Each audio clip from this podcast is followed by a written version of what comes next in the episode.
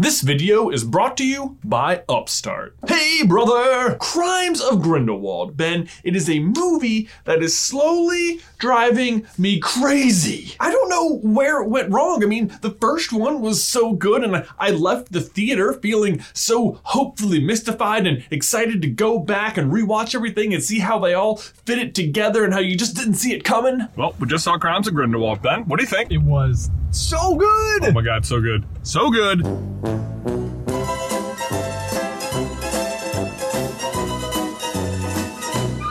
Ah, we have our work cut out for us. I was certain it was going to come together in a really satisfying way, and in the meantime, oh my god, what? Credence is a Dumbledore? But alas, we have examined the movie in so many different ways, and like it has become something of a case study here at Super Carlin Brothers. We are determined to understand this movie's faults. So we turn to another studio.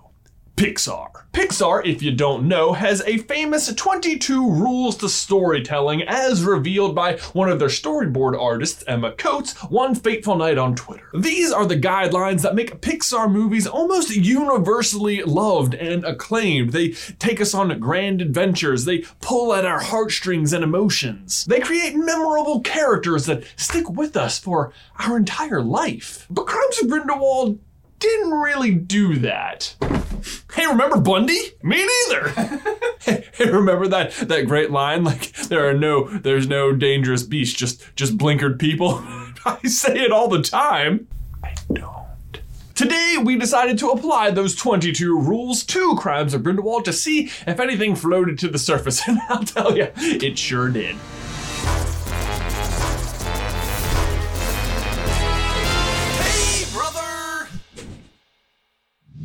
Guys, before we dive on in, I want to give a huge thanks to today's sponsor, Upstart. Financial responsibility is a big deal, so make sure you're always doing your homework to make the best decision for you. But we all know that getting into debt can be easy and that getting out is the hard part. When Beth and I got married, we had a myriad of different payments we had to keep track of each month, thanks in part to a variety of different student loans. We were super fortunate that most of them were very manageable, but just keeping track of all of them was the real challenge. Different amounts, different due dates, some you have to mail, some you have to go to online, there's different passwords, it's just ugh. And that is where I wish we had had Upstart because Upstart can consolidate all of your loans into one single payment. And and they make it fast, easy, and simple to check your rate, plus it won't affect your credit score. If you'd like to see how low your Upstart rate can be, you can head over to upstart.com slash SCB. It only takes a few minutes. Again, that is upstart.com slash SCB. Link is in the description down below. Okay, so before we begin, just want to say up front, yes, there are 22 rules, but not all of them really apply, so we're not going to cover every single one, but if you're curious as to what they all are, we will put a link to them in the description down below. With that said, today we find out how Crimes of Grindelwald failed according to Pixar, as interpreted by Super Carlin Brothers.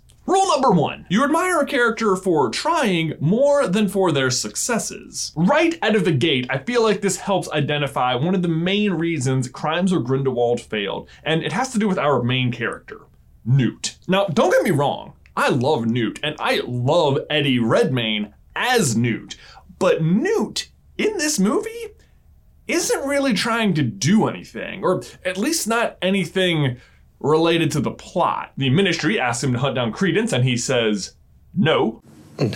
But it's okay because then Dumbledore asks him to find Credence, and of course he says no. If I leave the country, they will put me in Azkaban and they will throw away the key. All he's actually doing for like 90% of the movie is just trying to clear up a misunderstanding with Tina, who also happens to be looking for Credence, which just sort of ties him back into the plot right at the last second. To be fair, if this movie was just about him trying to clear up a misunderstanding between him and Tina, it would actually follow this rule really well. He tries and tries to awkwardly make things right between them, and their time on screen is literally some of my favorite parts of the movie, like the salamander scene. I've only ever seen that in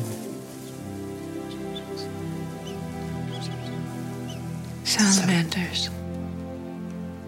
But the bottom line is that's not the point of the movie. There is this whole Grindelwald sized giant plot happening that Newt is actively trying to not be involved in. Rule number two you gotta keep in mind what's interesting to you as an audience, not what's fun to do as a writer. They can be very different. I think Inside Newt's Basement is a great example of this. It's like a bigger version of Newt's trunk from the first movie, and you get to see him do some cool stuff like ride the Kelpie, which is a really fun thing, but ultimately it doesn't pay off like at all, and it makes it kind of uninteresting. He doesn't even bring any new beasts with him on this adventure. It's just the Niffler and Pickett. I guess he gets the Zouwu later, but even then, he just uses it to escape from a place where he didn't even find what he was looking for anyway. Speaking of which, how did he even know about that box? There's a box hidden in the ministry, Tina.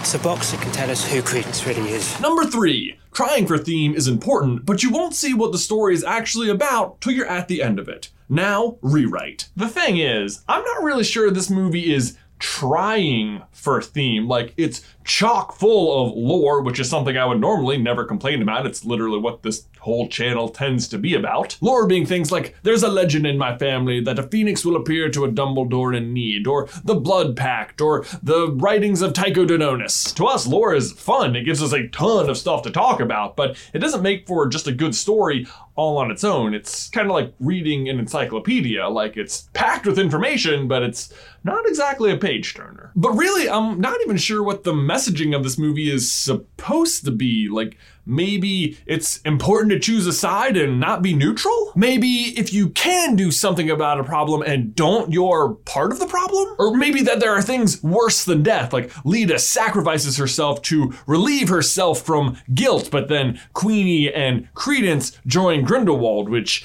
might be even worse. And while, yeah, all those things are present, they're not really fully fleshed out themes. They're just little tidbits of an idea that the movie introduces but doesn't fully explore. Number four, once upon a time there was blank. Every day, blank. One day, blank. Because of that, blank. Because of that, blank. Until finally, blank. Well, this seems easy enough. Let's just try and fill in the blanks. Once upon a time, there was a magizoologist. Every day, he studied magical beasts and wrote a book. One day, his old teacher tells him he needs to go after a dark wizard. Because of that, Nothing really. He doesn't do it. Oh, come on. All right, let's try again. One day, he discovers a misprint in a magazine. And because of that, he breaks his international travel ban, something he was unwilling to do for his old mentor or to track down the aforementioned Dark Wizard. And because of that, he ends up at the graveyard at the end of the movie with the rest of the cast. Anyway, convenient. Until finally, his Niffler, of its own volition with no instruction from Newt,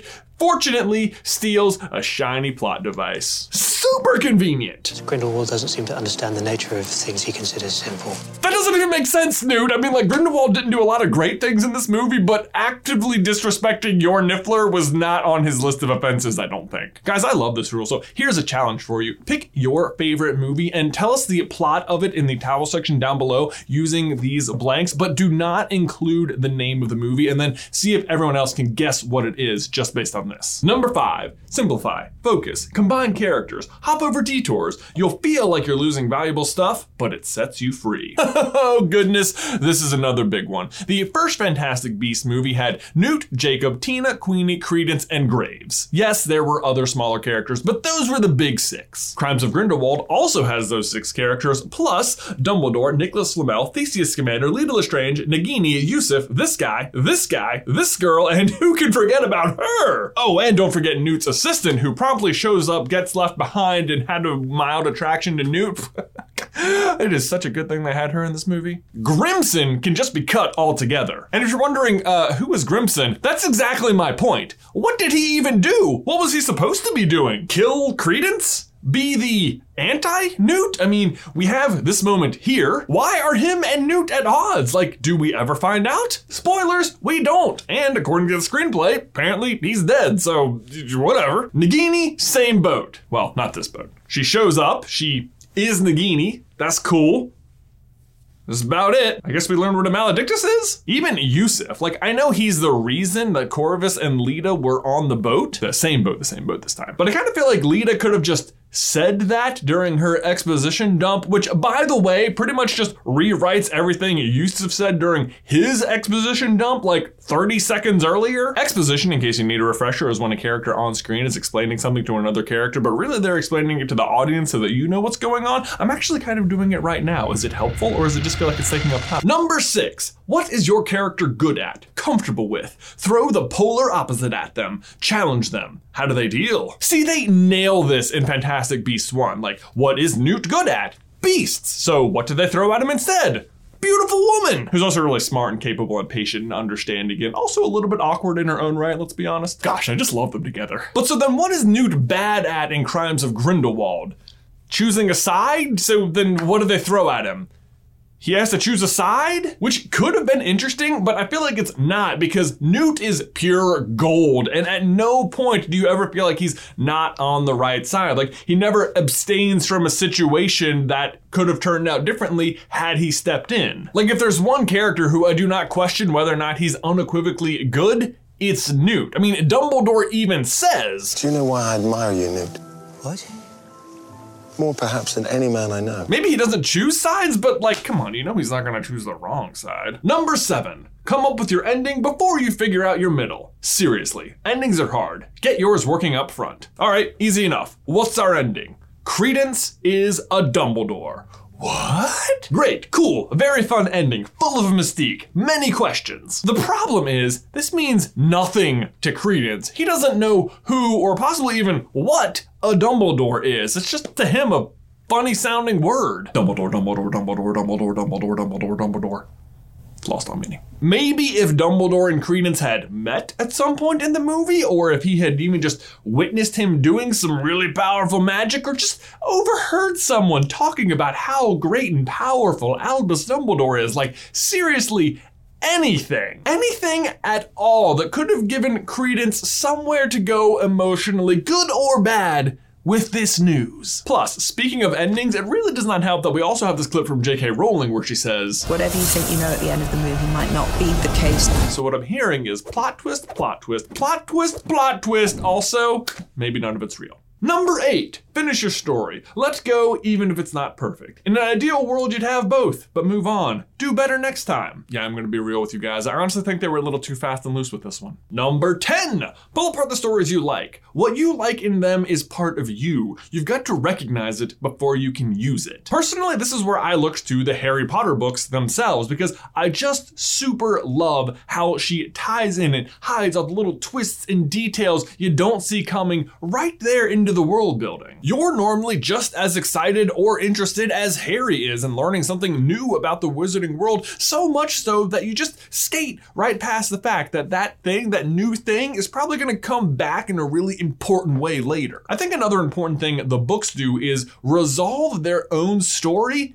inside themselves without letting the overhanging questions left over disturb you from understanding the plot of the book you just read. But Crimes of Grindelwald is just misdirection turned up to 11. It's all twists and no story to carry it along. Number 13. Give your characters opinions. Passive, malleable, might seem likable to you as you write, but it's poison to the audience. Everyone is to have to pick a side. Even you. I don't dare sides. Ah, Newt! Dumbledore does give us some insight onto how we're supposed to feel about how Newt makes decisions. You do not seek power or popularity.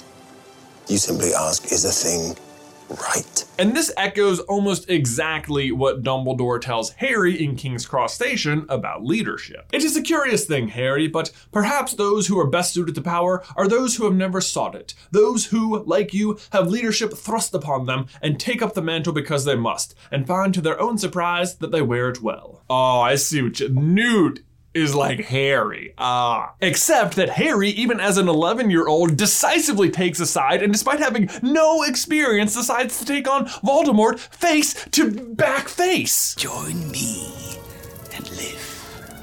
Never!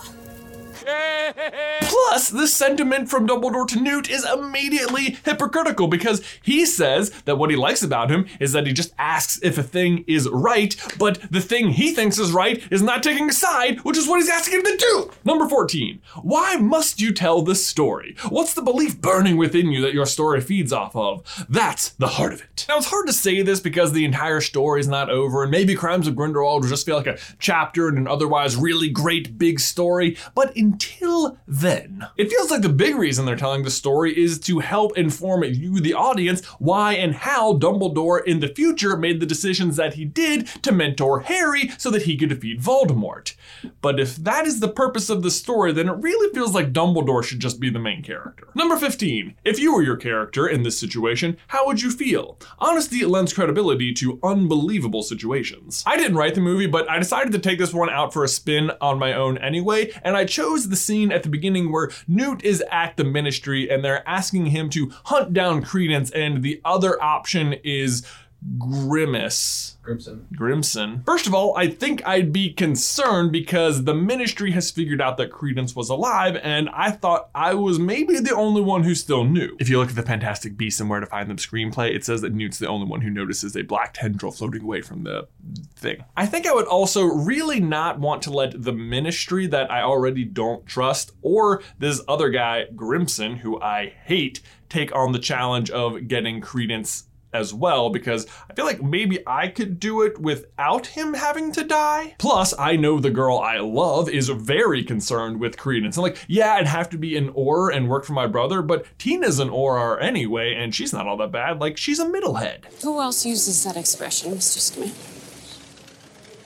I think it might just be me. Plus, plus, actually, actually, it sounds like they're gonna lift my international travel ban, so I'll do it. But hey, that's just me. I'm not new. I have opinions, so. Number 16, what are the stakes? Give us reasons to root for the character. What happens if they don't succeed? Stack the odds against. We are told Grindelwald is bad, and I assumed, wrongly, I might add, that we get to see his crimes, and we know he wants to get Credence, but we don't know what's gonna happen if he does. Apparently, he can already summon flames from a single spell that could destroy an entire city in one go. Like, how much more power does he need? And like, I'm sure Credence is powerful, but we see him go full Hulk mode on Grimmson and he stops him with a single simple shield charm. So, like, how powerful actually is Credence? Oddly, Grindelwald himself is actually great at showing the stakes. He's like, join me or kaboom, this is gonna happen very effective. Writers maybe should have taken a page out of his book, which they wrote. And number 22. What's the essence of your story? Most economical telling of it. If you know that, you can build out from there. Guys, I will tell you what, we've been trying to figure that one out like all day for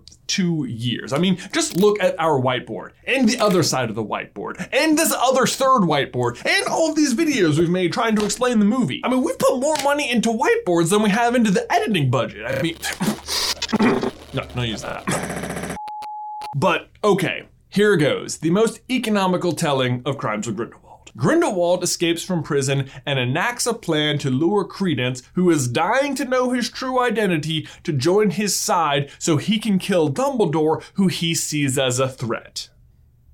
Also, Newt Scamander shows up. If you can do better, let me know, but it's kind of tricky and that's kind of the problem. Also, you may have noticed in my short retelling of the entire movie, I only mentioned four characters, and honestly, one of them was a joke just to make you laugh. And weirdly, the one that was a joke was the main character. For reference, there are 16 people on the poster if you don't count Pickett or the Niffler, and I think you should. But there you go, guys. That is everything wrong with Crimes of Grindelwald according to Pixar as interpreted by Super Carlin Brothers. And don't forget, do the number four challenge. Let us know the plot of your favorite movie using those fill in the blanks. I am excited to see what you guys come up with. Thanks as always for watching today's video. Please remember to leave a like on it if you haven't already and subscribe so you don't miss any future Harry Potter action from us. If you want to see how the Philosopher's Stone was used to create Credence, you can check out this video right here. Or if you want to know the truth about Minerva McGonagall, you can check out this video right here. But then, that's all I've got for you today, man. I will see you in another life, brother.